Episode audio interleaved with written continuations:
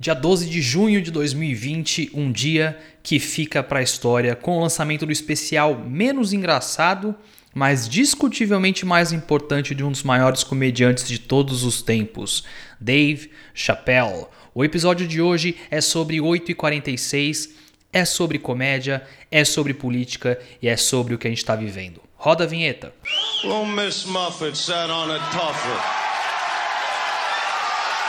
eating curds and whey. Long came a Spidey, sat down beside, he said, hey, what's in the bowl, bitch?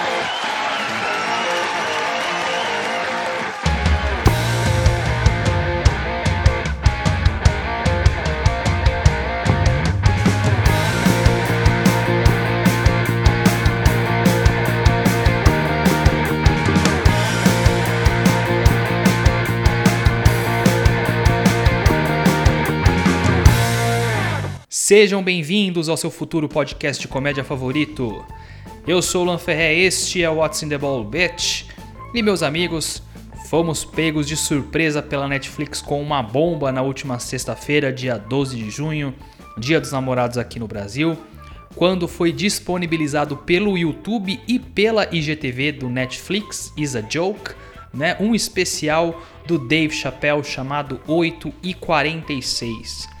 É um especial de quase 30 minutos e, pelo que deu para entender, foi parte de uma apresentação que o Dave fez no dia 6 de junho, né, no primeiro de uma série de eventos que ele organizou chamada Dave Chappelle and Friends: A Talk with Punchlines, né, uma uma série de eventos que ele fez ao longo da semana em uma casa de eventos chamada The Weirich Pavilion, na cidade de Yellow Springs, em Ohio, que fica a 30 minutos de onde o Dave mora, né? Para quem não sabe, o Dave, diferente da maioria dos comediantes, mora bem afastado dos grandes centros lá nos Estados Unidos, na cidade de Dayton, em Ohio. É uma zona bem rural. Eu já tive a oportunidade de passar próximo dessa região em uma das minhas viagens lá pelos Estados Unidos.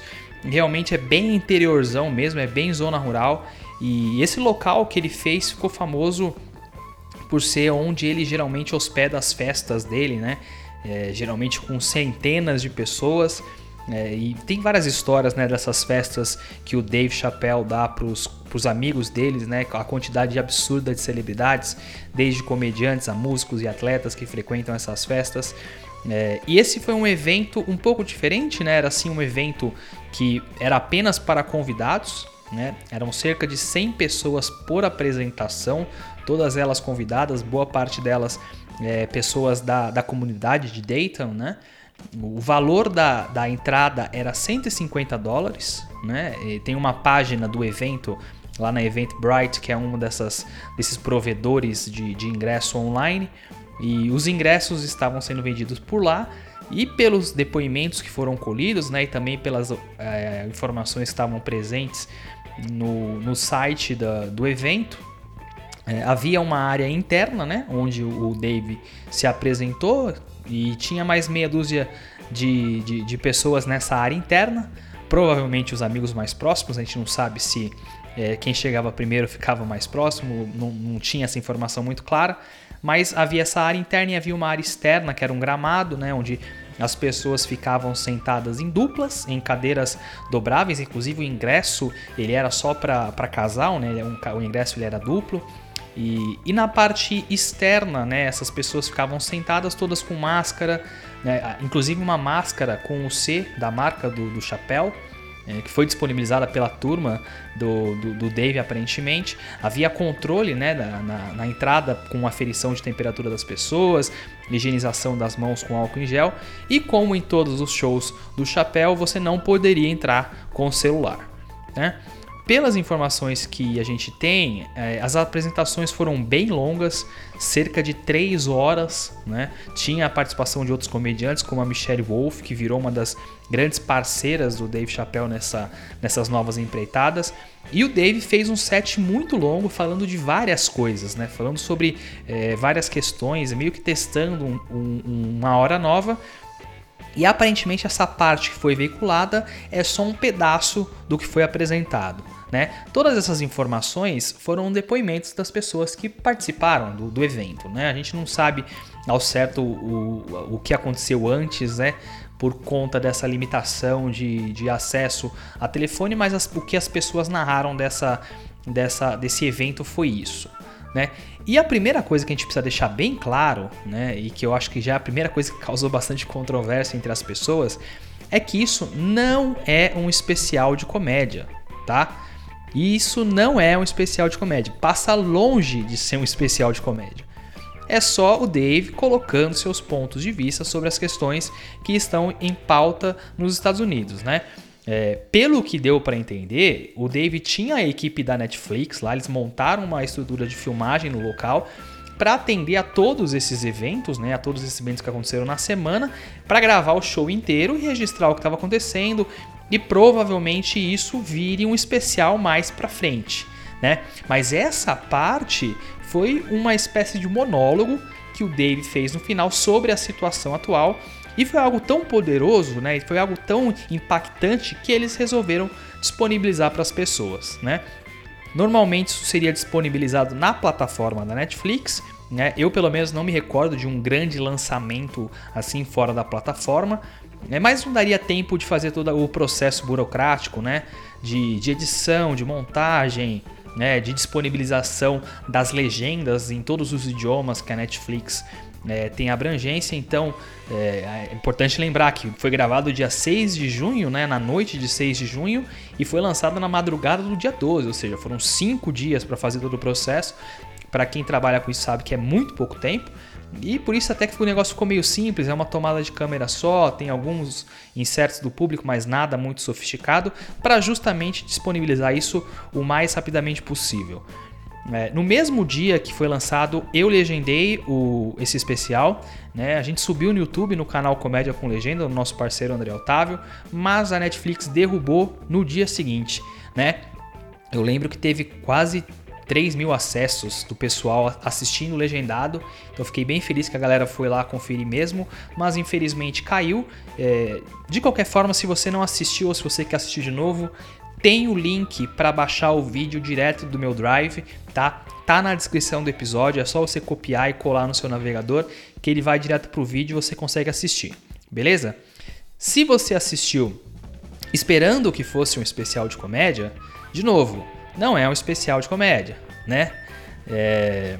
E principalmente não é para ser julgado como especial de comédia, né? O pessoal veio com, ah, não tem piada, não, não é para ter piada, né? A intenção dele era passar uma mensagem. Ele precisava que as pessoas ouvissem o quão rápido fosse possível. Né? Não havia tempo para trabalhar em piada sobre cada uma das situações que ele coloca né, e embutir uma mensagem que ele queria passar. O papo foi direto e reto e as mensagens que ele transmitiu, principalmente como ele transmitiu, né, mostram que mesmo sem piada ele é um gênio em todos os sentidos que essa palavra pode ter. É, teve gente me mandando mensagem, né? é, pedindo a minha opinião sobre o especial, comparando com o que eu acho de Nanette, né? Querendo dizer que se eu critico a Hannah Gadsby por lançar um especial é, que, que não tem piada, eu deveria criticar o Chapéu da mesma forma.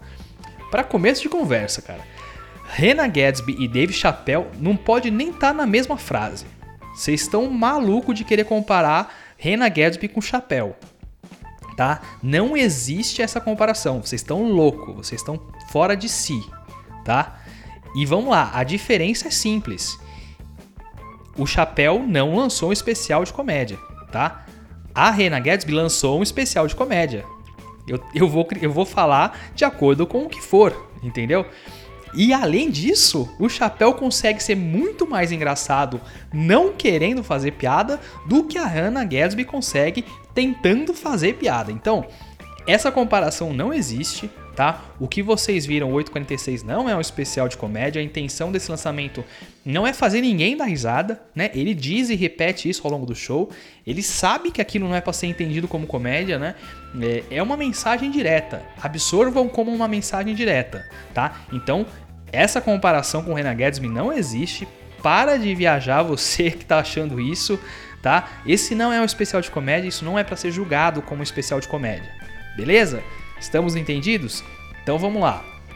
Eu vou comentar um pouco cada parte do vídeo, tá? Eu vou tentar dar mais embasamento para vocês sobre as questões que ele abordou, porque eu acho importante vocês terem um pouquinho mais de consciência é, da história de, que está por trás de tudo isso, né? Contar melhor isso, dar mais contexto em determinadas coisas. Ao longo do episódio eu vou citar até alguns documentários, umas séries para vocês assistirem, para vocês entenderem melhor do que a gente está falando. E assim, eu já quero pedir desculpas para você que me acompanha, porque esse episódio ele não vai ser sobre comédia, tá?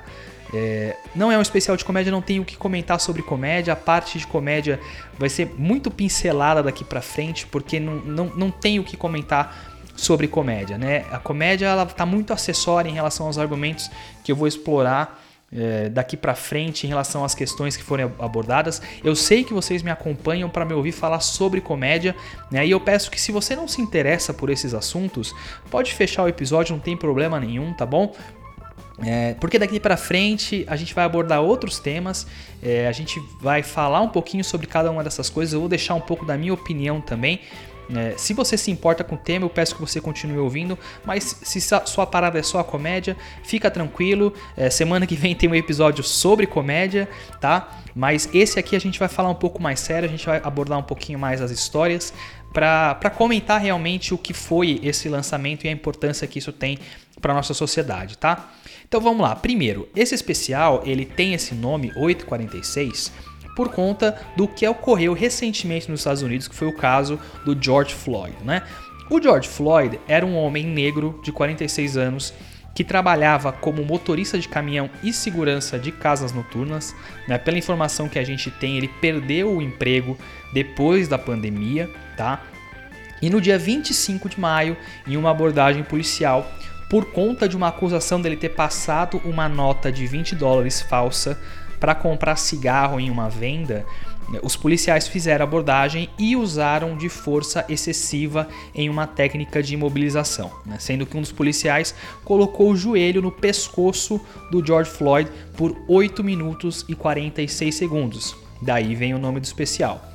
E mesmo uh, já tendo sido mobilizado e tal algemado, com o rosto virado para o chão, o policial não tirou o joelho do pescoço dele. Né? Essa pressão no pescoço feita pelo joelho do policial levou o George a uma parada cardiorrespiratória por conta do que é chamado de asfixia mecânica, né? um impedimento do fluxo sanguíneo adequado para o cérebro e de oxigênio para os pulmões por conta dessa pressão exercida nas regiões lateral e traseira do pescoço. A morte do George Floyd desencadeou em vários protestos nos Estados Unidos contra justamente isso, que é a constante violência e conduta inadequada das forças policiais americanas, mais evidente contra a população negra ou afrodescendente, como vocês preferirem.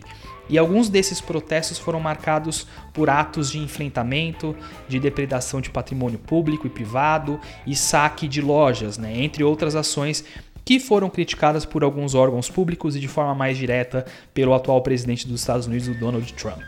É, outra crítica dos opositores ao protesto era que o George Floyd tinha uma ficha criminal com algumas passagens, tanto por porte de drogas como por assalto à mão armada, e na autópsia foram encontrados traços de metanfetamina e sinais de intoxicação por fentanil, né, que é um opioide usado frequentemente como entorpecente por ter um efeito similar à heroína. Né? Portanto, é, por ter esse perfil, ele não deveria ser levado ao posto de herói e que não era grande problema um cidadão com esse histórico ter sido morto pela polícia. Né? Pois bem, essa não foi a primeira vez que houve uma reação desse porte em relação à violência policial contra a população negra. Né? Isso é um problema muito frequente e latente das forças policiais americanas. Há um caso muito famoso que ocorreu em 1991 de um cara chamado Rodney King que era um homem negro também, que estava dirigindo em alta velocidade, se recusou a parar o carro e tentou fugir da polícia pelo fato de ter bebido acima dos limites do estado da Califórnia. É, foi perseguido pelos policiais e quando ele foi parado, ele foi espancado por quatro policiais. Né? E um morador da região onde estava ocorrendo essa situação filmou essa, esse, esse, trecho onde o Rodney estava apanhando dos quatro policiais. É, é, uma cena até bem chocante, né? Porque ele não, não mostra nenhum tipo de resistência, né? Ele apanha de forma brutal e sem demonstrar resistência, sem, sem nada, né? É, é, é muito covarde quando você assiste. E essa fita foi disponibilizada para uma emissora de TV e que isso ganhou grande proporção, desencadeou uma pressão muito grande por parte da sociedade para que os policiais respondessem criminalmente pelo que aconteceu. Depois, inclusive, é, descobriram algumas trocas de áudio né, pelo sistema de comunicação da polícia é, do cara comemorando que ele havia espancado, né, usando insultos raciais nas frases. Foi realmente um evento muito problemático. E algumas semanas antes desse evento, uma menina negra de 15 anos chamada Latasha Harlens é, havia sido assassinada a tiros em um mercado de conveniência quando a dona, né, que era uma senhora de origem sul-coreana, pensou que ela estava tentando roubar um suco de laranja que custava menos de 2 dólares. Ela não viu que a menina estava com o dinheiro em uma das mãos, né, tentou puxar ela pela blusa, a menina revidou e a senhora puxou uma arma e atirou na nuca da menina. Então a comunidade negra de Los Angeles estava muito carregada com essas emoções por conta desses acontecimentos, né? Que eram nada menos que o resultado de anos de tensão existente tanto entre as forças policiais e a população negra, quanto o conflito racial que existia nessa região sul de Los Angeles entre a comunidade negra e a comunidade de imigrantes sul-coreanos. Né? Dando uma pincelada nesse ponto, inclusive, que não é o foco dessa história, né? mas é uma parte acessória que é muito relevante. Por muito tempo havia tensão entre essas duas comunidades, né, por conta é, da comunidade sul-coreana, né, de imigrantes sul-coreanos, ficar numa região bastante pobre e meio perigosa ali de Los Angeles. Né? A maioria desses imigrantes, ou filho desses imigrantes, né, possuíam estabelecimentos nessa região. E, como qualquer outro tipo de, re de região perigosa, havia uma quantidade grande de assaltos nesses estabelecimentos. Então alimentava muito preconceito por parte dos sul-coreanos com os americanos, né, principalmente da comunidade negra, e são muitos os relatos das pessoas sendo maltratadas ou ameaçadas quando entravam numa loja para comprar alguma coisa, né? E que também alimentava o outro lado, né? Uma xenofobia por parte dos americanos é, por essa troca, né? Então era algo que ocorria há muitos anos e a tensão ficava cada vez maior. E quando isso aconteceu, realmente explodiu, né? O grande estopim de toda essa situação foi justamente quando esses casos foram para julgamento, né? Onde a dona da loja que atirou na menina foi condenada a 5 anos em liberdade condicional, sendo que a pena que o júri tinha recomendado para ela era a máxima de 16 anos em regime fechado. Né? E no caso do Rodney King foi pior ainda, porque os quatro policiais eles foram absolvidos da acusação de agressão e de uso excessivo da força, Inclusive, foram levantadas várias questões na época por conta do julgamento ter sido transferido da cidade de Los Angeles, né, onde ia acontecer inicialmente, para um distrito menor, né, em uma cidade que tinha menos de 2% da população negra, né, e onde moravam muitos policiais e ex-policiais. E aí compuseram o júri com cidadãos dessa cidade, sendo a grande maioria de homens brancos. Enfim, como diz o ditado, essa foi a palha que quebrou as costas do camelo, né? E Los Angeles passou por dias com protestos violentos da comunidade negra. A cidade literalmente pegou fogo, né? Foram mais de mil lugares atacados, boa parte desses da comunidade sul-coreana, né? Existe uma cena famosa, inclusive, de um tiroteio entre os protestantes e um sul-coreano dono de uma loja de armas da cidade. Enfim, foram mais de 60 pessoas é, mortas durante as ações dos grupos que protestavam, quase 3 mil pessoas feridas e prejuízos materiais que ficaram na casa de 800 milhões de dólares na época. Ou seja, foram cinco dias que Los Angeles virou um verdadeiro inferno que só foi controlado com a presença da Guarda Nacional. Se você quiser saber mais sobre essa história, eu recomendo primeiro que vocês assistam o documentário LA 92, né, LA92, que está disponível na Netflix, que conta com detalhes tudo o que aconteceu. Tá? Tem outro muito bom, que esse eu, eu, eu achei por torrent, vocês podem procurar por aí, que chama LA Burning: The Riots 25 Years Later, tá? É, que além de contar a história, traz uma série de reflexões importantes dos principais personagens hoje em dia. E algumas até eu vou abordar um pouco daqui, daqui a pouco. Tem um filme muito bom do Spike Lee também chamado Do the Right Thing, né? que é um filme que narra a história dessa tensão entre as comunidades, né? tem várias mensagens importantes, é um baita filme. E, e falando em Spike Lee, ele também é diretor de um monólogo da história do Rodney King, né, que chama exatamente Rodney King, está disponível na Netflix, é feito por um baita ator chamado Roger Ganvor Smith, e, e é um baita monólogo, é muito bom. Tá disponível na Netflix também. E um outro que vale a pena para complementar esse capítulo da história é o documentário da ESPN sobre o O.J. Simpson, chamado O.J. Made in America, que narra parte dessa história é, que tem ligação direta com o julgamento do O.J. Né? É uma série documental muito boa, foi vencedora do Oscar, inclusive. Vale muito a pena conferir para que você entenda toda essa história que eu acabei de contar, tá? Todos os títulos que eu falei estão listados na descrição do episódio, então se você tiver alguma dúvida, é só consultar. Eu contei essa parte da história para mostrar para vocês que isso já aconteceu em um momento da história americana de forma muito similar, né, há quase 30 anos atrás. Né? E as, as relações entre as forças policiais e comunidade negra se mantêm como um problema recorrente e sistêmico. Né? E isso é um problema com raízes muito mais profundas do que a gente imagina. Né? E ao longo dos anos, essa opressão imposta é, para a população negra sempre se transvestia a uma retórica diferente, mas sempre tinha esse mesmo resultado. Né? Quando você olha lá para trás, quando você vai desde a origem de tudo isso, que é lá no século XIX, quando foi abolida a escravidão nos Estados Unidos, boa parte da economia americana ela girava em torno do fato desses escravos serem a mão de obra produtiva dos estados, né?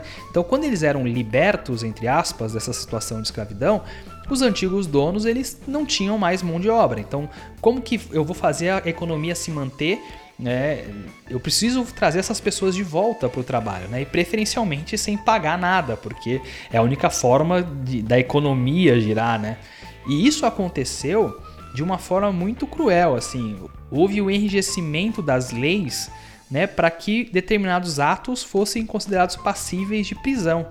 E que sendo presos, por lei, essas pessoas deveriam trabalhar como forma de punição, né, sem receber nada. Ou seja, eu decretei que as pessoas são livres, né? Eu decreto que a liberdade é um direito de todos, menos para quem for preso. E aí o que eu faço com quem era escravo? Eu prendo sem nenhum motivo aparente para que essas pessoas voltem para o trabalho, né? Ou seja, é, eu basicamente maquiei e sistematizei um processo de escravidão. É isso que aconteceu nos Estados Unidos. No final do século XIX, é, foram impostas mais leis é, voltadas para segregação entre negros e brancos, né? Então todos os estados confederados, que, é, que são os estados da região sul dos Estados Unidos, né? Se você já leu sobre guerra civil, você sabe mais ou menos o que é isso. Então, é, essas leis foram impostas para que os locais públicos tivessem que obrigatoriamente ter espaço separado para quem fosse branco e para quem fosse negro. Né? Então, a princípio, eles usavam esse lema né, que você tem que tratar igual, mas você tem que tratar de forma separada. Né? Ou seja, eu tinha um restaurante, eu tinha que ter mesas para negros e eu tinha que ter mesas para brancos. E aí, mais tarde, isso se estendeu para o local inteiro ser só para negro e um local inteiro ser só para branco. Né? Escolas, restaurantes, hospitais, etc. É, o ponto é, a distribuição de recursos para esses locais, ela não era feita de forma é, adequada e igual. Né? Eu tinha, na prática, os locais que os brancos frequentavam eram sempre os que recebiam mais recursos, eram sempre os que tinham uma administração melhor. Então, assim, é um princípio que pregava igualdade, mas que a lei era burlada de uma forma para você prestigiar a população branca. Né? É nessa mesma época que alguns movimentos segregacionistas que pregavam doutrinas racistas ganharam muita força, né? Então, em 1915 houve o renascimento da Ku Klux Klan, né, que é um movimento de supremacia branca que chegou a contar com mais de 3 milhões de apoiadores nos Estados Unidos, né? Contava com forte influência política, inclusive. Né? Foi nessa mesma época que foi lançado aquele filme Birth of a Nation, que mostra os negros como figuras inferiores, né? E a Ku Klux Klan como os, os salvadores da pátria, né? E esse filme é inclusive um grande marco no cinema pela, pela forma, pela técnica com que ele foi filmado. Né? Foi extremamente relevante na época e foi uma grande ferramenta midiática para provar esse ponto de que os negros deveriam ser postos à margem da sociedade né? por serem geneticamente seres inferiores. É, isso tudo, todo esse, esse processo de segregação, ele só foi terminar depois de muita luta, depois de muito protesto, depois de muita negociação, né, pelo que eles chamavam de direitos civis, que foi um movimento que contava com figuras notórias como Martin Luther King, Malcolm X, o Rio P. Newton, né, e, e que só foi ser atendida pela promulgação da Lei dos Direitos Civis em 1968. Né? Ou seja, a população negra americana só tem no papel os mesmos direitos que a população branca há 52 anos. Cara. É muito recente. É muito pouco tempo. O pai de vocês provavelmente tem mais de 52 anos. Saca? Então a gente está falando de uma geração só que teve essa situação no papel, como eu falei, né?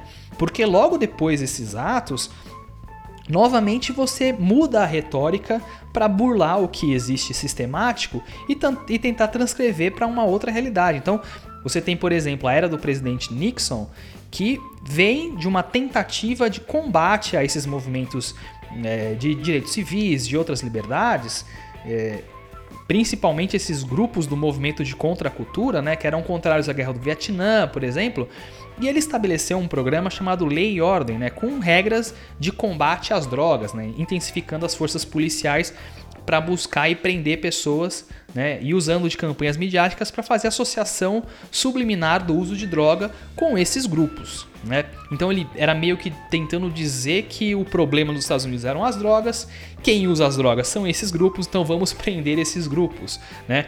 Então era a heroína era uma droga muito associada aos negros, né? E, mas era basicamente um disfarce para você desmantelar esses movimentos pelas vias legais. É da mesma forma que foi feito alguns anos atrás. Nos anos 80, as mesmas premissas foram usadas para o presidente, então, na época, Ronald Reagan, que de, de forma extremamente racista e classista é, promulgou outras leis que tinham esse mesmo caráter. Se tinha gente sendo apreendida com uma pedra de crack ia para cadeia por anos, enquanto as pessoas ricas, né, que tinham acesso a drogas mais é, drogas sintéticas mais é, caras, como a cocaína, não respondiam nem por um processo administrativo se fossem pegas, entendeu? E nos anos 90, a mesma coisa com o Bill Clinton. Então, sempre essas leis que historicamente fazem com que a população negra seja oprimida, seja privada dos seus direitos, né? Tem sempre a sua imagem enquanto comunidade distorcida pelos instrumentos midiáticos e, e sempre que um passo adiante é dado em termos de igualdade, em termos de direitos, criam-se mecanismos legais e retóricas diferentes para você atacar de forma indireta essa liberdade, né?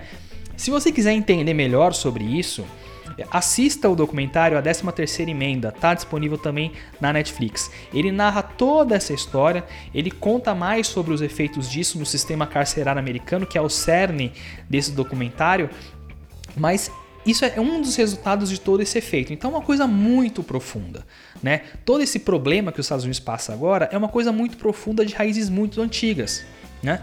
E o mais interessante disso é que quase todos esses temas eles esbarram na história da comédia stand-up. Né? É impossível você conhecer a história da comédia sem que tudo isso esteja de pano de fundo. Né? Porque a realidade que estava sendo exposta pelos comediantes ao longo dos anos né, sempre sofre essas mutações que são oriundas da sociedade. Então, quando você lê sobre a vida do Richard Pryor, por exemplo, a carreira dele percorre boa parte desses acontecimentos, né? E ele é sempre afetado pessoalmente por essas questões. Então não tem como você ler sobre a origem da comédia stand-up sem falar sobre os comediantes que rodavam os circuitos é, segregacionistas, o Titling Circuit, né? Você vai ler sobre Dick Gregory, você vai ler sobre Red Fox, Mobs Marbley, sobre o Pigment Markham, são nomes muito relevantes para a comédia, são também muito relevantes para o movimento de direitos civis, né? Quando você pula para os anos 90 que você vai falar sobre o Death Comedy Jam, que estreou e acontecia no auge dos protestos de Los Angeles, né, que eu acabei de falar. Então, e isso trouxe um efeito político também. Então não tem como separar uma coisa da outra, né? A história da comédia tem tudo isso de pano de fundo e a gente não pode ignorar o efeito da realidade na arte e vice-versa, né? Então, e aí vocês, alguns de vocês podem até estar surpresos de, de, de, com, essa, com essa história que eu acabei de contar, mas tudo isso eu aprendi estudando comédia. Entende? A, co a, comédia vai acompanhar a sociedade, sempre vai acompanhar a sociedade. É uma arte que reflete a sociedade. Então é interessante que se você gosta de comédia, se você se interessa por comédia, estude um pouco mais a sociedade, estude os problemas da sociedade, para você entender melhor como uma coisa afeta a outra, tá? É, ter entendimento de tudo isso aqui que eu falei é importante para que não só para que você conheça a história, mas que o seu julgamento de valor das coisas que estão acontecendo, ele seja feito de uma forma mais justa, né? A gente não pode ignorar tudo isso que passou para julgar de forma isolada um ato que parece desproporcional de alguma forma, né? É, eles chamam isso de efeito mola, né? Quanto mais você aperta uma mola para baixo, mais forte ela volta. Então, você precisa entender que minimamente é, as coisas vêm acontecendo é, como uma resposta a uma sequência de atos de um longo período de tempo, né? Não é tudo que está acontecendo nada mais é do que uma reação a uma sequência de ações. Eu vou entrar mais nessa questão e vou explorar melhor esses pontos com vocês quando eu for falar dos protestos. Mas entendam isso, todo esse contexto histórico alimenta o que está acontecendo hoje, né? E, e, agora que eu já falei de tudo isso, já é, vocês já têm uma, uma, uma, visão melhor de toda essa situação, eu quero falar um pouquinho mais, é, mais detalhadamente do especial. Eu quero comentar sobre o que o Dave falou em relação aos acontecimentos. Né? É, vamos, vamos pegar parte por parte aqui para a gente conversar um pouco. Ele começa o show dizendo é, obviamente falando sobre é, como é complicado fazer um show nessa época de quarentena, que é um dos primeiros shows que estão sendo feitos é, depois desse, dessa, dessa fase de quarentena tal. E como eu comentei lá no começo do episódio, né, como que o show estava configurado para acontecer, para que as pessoas assistissem de forma segura. Aí ele começa a falar sobre os protestos e é interessante ele, que ele parabeniza todas as pessoas que estavam indo às ruas para protestar e faz uma comparação que eu achei muito interessante. Ele diz: Vocês jovens são ótimos motoristas eu estou confortável no banco de trás do carro. Né? Essa é uma das mensagens mais interessantes que ele passa. E, e ele vai reforçar isso mais pra frente quando ele comenta a fala do Don Lemon. E eu vou deixar para explorar isso nessa parte, mas essa é uma frase muito interessante, né? Ele diz para pra, as pessoas: vocês jovens são ótimos motoristas, eu estou muito confortável no banco de trás do carro. Né? Eu, achei essa, eu achei essa comparação muito, muito inteligente. E aí ele conta então uma história sobre é, quando ele estava em Los Angeles nos anos 90, mais especificamente em 94, ele diz 93 no texto, mas na verdade aconteceu em 94, que foi o terremoto de Northridge, né? Que aconteceu ali na região de Los Angeles. É, foi um, um, terremoto que teve magnitude de 6.7 na escala sísmica, né? Que é bastante coisa. Qualquer coisa acima de 5.4 já é considerado algo que causa danos, principalmente se for próximo ao epicentro. E foi um dos maiores terremotos com medição de instrumento sísmico na região urbana dos Estados Unidos, né? É, a gente sabe que nos Estados Unidos ele tem a região do Alasca e do Havaí, que são duas regiões muito afetadas por terremotos, né? E de, e de maiores proporções que esse, inclusive. Mas esse na região urbana, esse foi um dos, dos, grandes medidos por instrumentos sísmicos, né? E foi um baita terremoto mesmo, é, foram danos bilionários para as propriedades da região, algumas fatalidades, né? E ele lembra que ele teve essa sensação que ele ia morrer durante o, o tempo do terremoto, né? Ele disse que nesses 35 segundos ele teve a sensação que ele ia morrer. E ele compara essa sensação com os 8 minutos e 46 segundos que o George Floyd ficou com o joelho do policial no seu pescoço. É realmente é, muito forte você imaginar isso, né? Quão torturante deve ter sido para o cara passar todo esse tempo é, com essa sensação, né? Imaginando que ele poderia morrer ali. E com o passar do tempo, você vê isso ficando cada vez mais próximo, né? Até ele realmente perder os sentidos e morrer. Né? Imagina o, o, o, sentimento desse cara vivendo isso durante esses 8 minutos e 46 segundos. É, e, e, depois ele fala que a parte mais bizarra dessa situação é a frieza dos outros policiais, né? que viram o que estava acontecendo, ouviram o cara dizendo que não estava conseguindo respirar testemunharam o que estava acontecendo, né? ouviram, as pessoas passavam e falavam: olha, ele não está conseguindo respirar, é, solta ele, faz alguma coisa. E os caras ouviram com as mãos nos bolsos, né? Se você não viu essa cena, é, eu até recomendo que você não veja, tá? Porque é uma cena muito forte. Né? E sabendo do final da história é ainda pior, né? Então, mas é algo que não parece não fazer sentido. O cara tava virado pro chão, algemado, imobilizado, né? Não tinha necessidade. É um procedimento que não fazia sentido. E tanto é que levou o cara ao óbito. Então ele comenta sobre a fala do Don Lemon, né, que é um âncora e comentarista da CNN, que é negro também, né? E é um cara que tem um histórico de sempre tocar na ferida quando se trata dos conflitos raciais nos Estados Unidos. E que durante uma entrada de um dos jornais que mostrava os protestos em algumas cidades, né, como Los Angeles, Washington, Seattle, né, em algumas das imagens os protestos eram mais pacíficos, em outras as ações mais turbulentas, de depredação, de saque de loja, etc. E ele fez o que eles chamam né, de call out, né? Seria o nosso é, chamar na chincha, né? E ele chamou na chincha os, as celebridades de Hollywood, os políticos, os milionários, que não estavam fazendo nada em relação aos protestos, né? Dizendo que eles não estão fazendo nada agora, e se não é agora a hora de fazer, quando que eles vão fazer, né? O que, que eles estão esperando para agir, para apoiar essas manifestações? Que medo que eles têm de prejudicar a própria imagem, né? a própria marca, que ele até critica isso, né? fala que as pessoas colocam a marca na frente dos princípios. E na visão do Dave, ele não tem que tomar essa atitude e ir nas manifestações para se colocar como voz desses movimentos. Né? Primeiro, porque ele já disse essas coisas por anos em seus especiais de comédia, em todas as oportunidades é, que foi necessário. Isso é uma grande verdade. Né? Em todos os especiais dele, há pelo menos uma parte dedicada a endereçar esses problemas da sociedade, principalmente da comunidade negra. Né? Tem sketches do Chappelle Show sobre isso. O Dave já organizou e patrocinou dezenas de ações voltadas para as comunidades. É, eu lembro que quando aconteceu o tiroteio, né, que matou nove pessoas lá na cidade dele, lá em Dayton, é, ele fez um concerto beneficente para as vítimas. Então, um cara que historicamente não só se posiciona, mas age ativamente em diversas causas, né? E além disso, na visão dele, é, esse não é o momento das celebridades se colocarem como protagonistas desse movimento, porque as ruas estão falando por elas mesmas. Né? Eles, eles não precisam saber o que nenhuma celebridade pensa. Né? Ele até diz: ninguém em sã consciência deveria ter alguma dúvida do que pensar.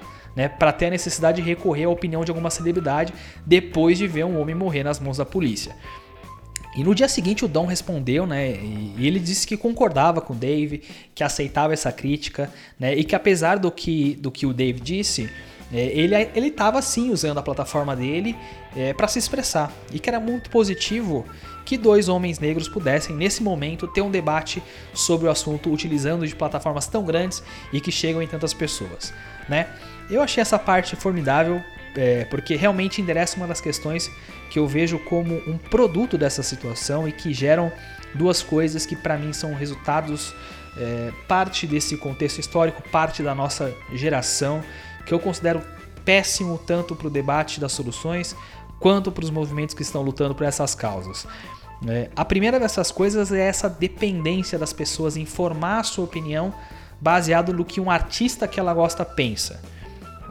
Ou, como a gente tem essa geração de gente que não tem pensamento crítico, né? Não forma uma opinião baseada em informação, baseada em análise dos fatos. É uma parcela da população que depende do que uma rede social diz para ela pensar. E isso permeia o debate em vários aspectos, em vários aspectos. A gente vê de forma mais latente no debate político, mas para qualquer causa que seja relevante, as pessoas só querem que os donos das cartilhas digam para elas o que pensar. Né? E, e, essa lavagem cerebral constante que as pessoas passam forma uma população, forma uma, um pedaço de população, de comunidade de gente bitolada, de gente burra. Né? Gente que não quer ouvir o outro lado, que não se importa com o contraditório, que só quer saber o que o influenciador dela pensa e pensar igual. Né? Eu acho lamentável que a gente viva em uma sociedade onde as pessoas dependam da opinião de, dos seus artistas favoritos e muitas das vezes completos ignorantes, gente que nunca produziu nada, é, para formar a sua própria opinião em detrimento de você avaliar coisas que são realmente irrelevantes, sabe? E a segunda dessas coisas, que é resultado indireto dessa primeira, essa onda de influenciadores que querem tomar o protagonismo desses acontecimentos e pior ainda, uma parcela desses que querem aproveitar do momento para ganhar mídia, né, em cima dessa situação. Isso é horrível, cara, né? Isso me faz lembrar da piada do Anthony Jeselnik, do especial dele, o Thoughts and Prayers, né, que inclusive é a piada que dá o nome ao especial, né? Quando ele fala que sempre que acontece alguma tragédia, as pessoas postam que estão orando pelas vítimas, né, e etc, né, My Thoughts and Prayers, como eles chamam nos Estados Unidos, mas que isso não serve de nada. É só uma forma de dizer para todo mundo: eu sei que o mundo lá fora tá cheio de coisas ruins, mas não se esqueçam de mim, né? É a mesma coisa que acontece nesse tipo de situação, né? Onde a gente tem um problema gigantesco, que é o racismo sendo colocado em pauta, e a gente vê uma legião de gente querendo usar isso para ter holofote, postando hashtag, postando fundo preto, mas não se importa em nada com o que está acontecendo, em nada. É só uma forma de dizer para as pessoas: olha eu aqui também, ó, não esquece de mim. É só uma demonstração de puro egoísmo, né? Quanto influenciador que a gente vê sempre foi omisso com essas questões, nunca demonstrou interesse em nada relacionado ao tema, nunca abriu o seu, a sua plataforma para fazer nada, muito pelo contrário, sempre ignorou essa situação e agora está com essa hipocrisia em rede social só para ganhar like e só para aumentar, alimentar o, o algoritmo, né? E foi o que o próprio David disse no especial. Se você precisa que alguém te diga o que você tem que pensar depois de você ver um homem sendo assassinado por policiais que não estavam se importando com o que estava acontecendo, você faz parte do problema, né? E eu concordo em absoluto com o que ele disse. Depois, ele falou sobre a Candace Owens, que, para quem não conhece, né, é uma comentarista política independente lá dos Estados Unidos, tem um viés bastante conservador, né? é crítica do, do movimento Black Lives Matter, né? ela também é negra, mas ela sempre foi crítica do movimento. E ela falou que não apoia essa questão do George Floyd por conta dele ser um cara com histórico criminal, né? que a comunidade negra não deveria colocar um criminoso como mártir, né? que ele não era exemplo para nada. Ela até fala que a morte dele não é justa, mesmo ele sendo alguém com problemas com a justiça, é, ele não mereceria que isso acontecesse, mas ela não concorda com a forma que ele está sendo retratado porque não é verdadeiro. E o Dave respondeu que isso pouco importava. Não foi a comunidade negra que escolheu ele como herói. Foi o sistema em volta que fez ele ser vítima daquela situação. E isso é realmente uma retórica que a gente precisa evitar, tá? Porque primeiro, qual a relação dos crimes que ele cometeu e aparentemente ele cometeu mesmo e pagou pelas vias legais, ele cumpriu os, os tempos de prisão dele, né? Qual a ligação disso com o que aconteceu? Né? A gente deixa passar uma situação dessa por um pretexto tão frágil como esse, né? Se você faz isso, você está olhando para a parte menos importante do problema. Né? Se esse cara não tivesse nenhum histórico de crime, é, como em muitos dos casos que aconteceram nos últimos anos, seria menos justificável ele ser morto pela polícia numa abordagem? É, pelo menos para mim isso não faz muito sentido. Né? Você está você tá enxergando isso como uma forma de justiça? Não sei, para mim não faz muito sentido, né? É, depois ele conta a história do Chris Dorner, né, que foi um policial é, afastado das suas funções de forma injusta depois de ele ter denunciado uma colega por uso excessivo de força, né? justamente um dos problemas que a gente está falando. E depois ele tentou é, a restituição do cargo, não conseguiu, e ele se vingou de uma forma que também é completamente absurda, né? assassinando quatro pessoas, é, alguns policiais, outros familiares de policiais, e logo depois ele foi perseguido, né? foi encontrado e foi assassinado por outros policiais. Né? Inclusive, durante essa busca, né? Isso é uma coisa que o Dave não fala, mas depois eu fui ler sobre. Né, eles atiravam em outros carros pensando que era o cara. Então, foram vários problemas que aconteceram nessa, nessa situação toda. Mas o cerne dessa explicação dele é justamente é, ele comparar o ato dos policiais indo atrás do cara que assassinou o seu colega né, com o que está acontecendo. Né? Ele usa essa frase que eu achei, achei realmente importante nós nos vimos como você se vê, né? É claro, ele não está tentando justificar as ações, né? Mas é uma forma de mostrar para as pessoas quais são as motivações. Então, da mesma forma que a polícia se revoltou de ver um dos seus sendo assassinado, a comunidade negra também vê o George Floyd como um dos seus, né? E aí que entra essa situação, aí que entra essa motivação. Depois ele fala de vários outros casos, ele comenta do LeBron James, que foi um cara que se posicionou, e algumas pessoas na mídia disseram para ele calar a boca e driblar, né, falando que ele não, não tinha que dar opinião política, ele comenta um pouco sobre isso. Ele comenta sobre a morte do Kobe Bryant, né? Enfim, ele vai contando várias histórias para deixar ainda mais claro esse posicionamento, ainda mais claro essa coerência e como tudo isso realmente é um problema sistêmico e que precisa ser encarado dessa forma. Né? E ele termina dizendo que não importa o que ele disser, as ruas vão falar por si mesmas, estando ele vivo ou morto. E eu acho que no fim das contas, a grande lição que essa situação traz pra gente, principalmente para você que assim como eu é branco, né? E é sim privilegiado, né, cara? A gente precisa reconhecer isso primeiro de tudo. A gente não pode, é, diante de tantas evidências, tentar manobrar para outro lado quando a verdade está embaixo do nosso nariz. É, eu tenho 30 anos de idade. Eu morei 24 anos na zona leste de São Paulo, que é uma região pobre, que é uma região é, com, com favela, com comunidade e tal. Eu nunca fui parado em uma abordagem policial. Nunca. Nunca na minha vida. Né? Pergunta pro teu amigo negro quantas vezes ele foi abordado. E sem fazer absolutamente nada. Né? Pergunta qual foi o tratamento que ele recebeu da polícia. A gente não pode normalizar isso, cara. A gente não pode achar que isso é coincidência. Né? Quando a gente traz para a realidade do Brasil, né, como eu acabei de fazer, é, a gente não pode achar normal que a polícia haja de forma violenta, haja de forma autoritária como faz hoje gente não pode achar isso normal. A gente não pode achar engraçado a polícia dando esculacho em moradores de comunidade. É, a gente não pode normalizar essa forma que a polícia atua. E menos ainda, a gente não pode ficar usando essa retórica de ah, quando o bandido mata a polícia ninguém fala nada. Ah, quando você for assaltado você chama o Batman. Cara, isso é uma burrice gigantesca. Porque você não está respondendo pro problema que eu estou te apresentando. Você está me falando um outro problema que acontece também que a gente precisa da atenção. Mas você não está ouvindo. Você não quis entender o problema que eu, que eu acabei de falar. Você não quis sair da sua zona de conforto de pensar né, as raízes do problema. Você só quis o seu discurso binário, que provavelmente veio de algum influenciador seu, que é o problema que eu acabei de comentar. Né? Assiste os vídeos de como a polícia reagiu aos protestos. Né? Os protestos são contra a violência policial.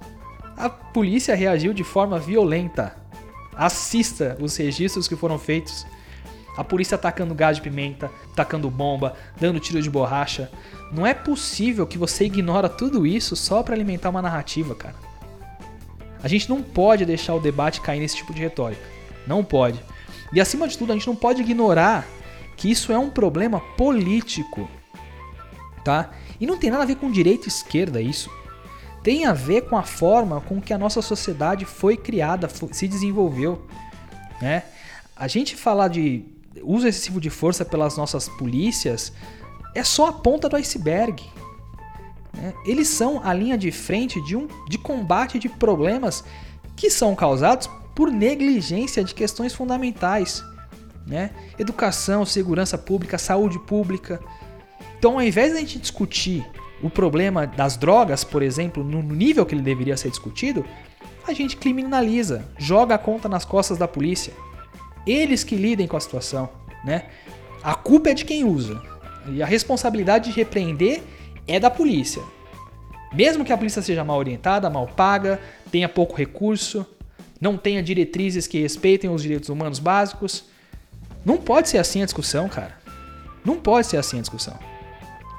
Então, para resumir, você que está me ouvindo, que é branco, primeiro e antes de tudo, saiba que essa não é uma luta que você é o protagonista.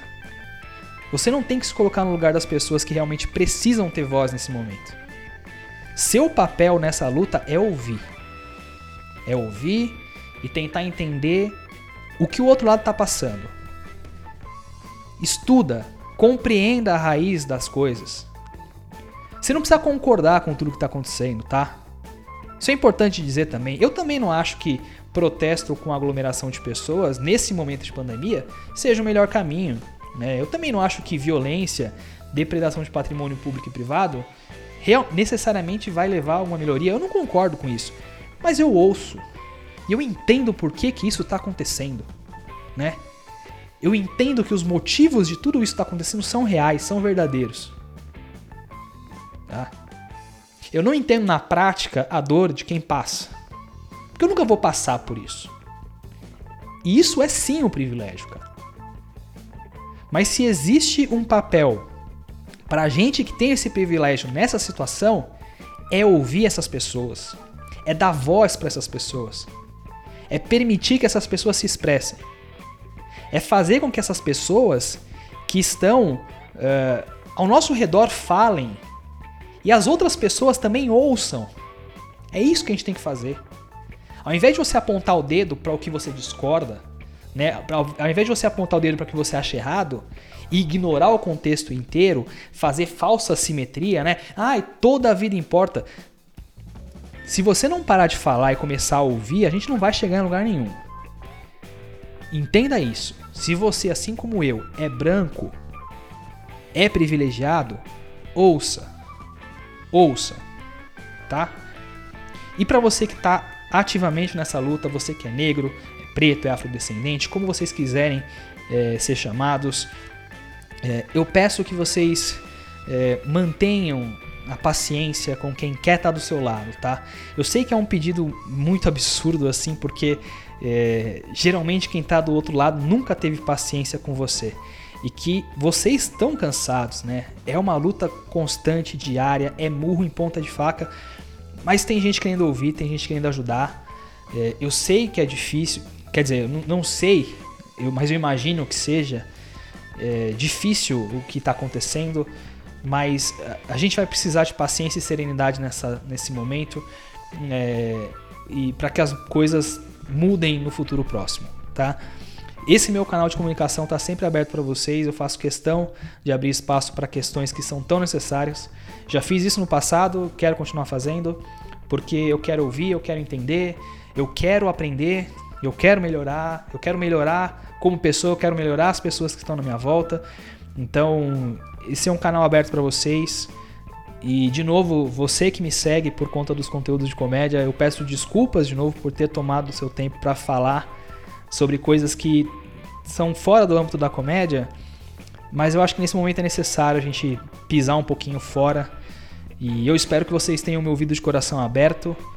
É, eu espero que vocês reflitam, eu espero que vocês ouçam as pessoas. É, e é isso, tá? É, de novo, semana que vem o episódio é sobre comédia. O episódio vai ser mais leve do que esse. Então, é, é isso, tá? E último recado que eu quero dar é na descrição do, do especial o Dave deixou a seguinte frase, né? Ele disse: Normalmente eu não mostraria algo tão pouco refinado.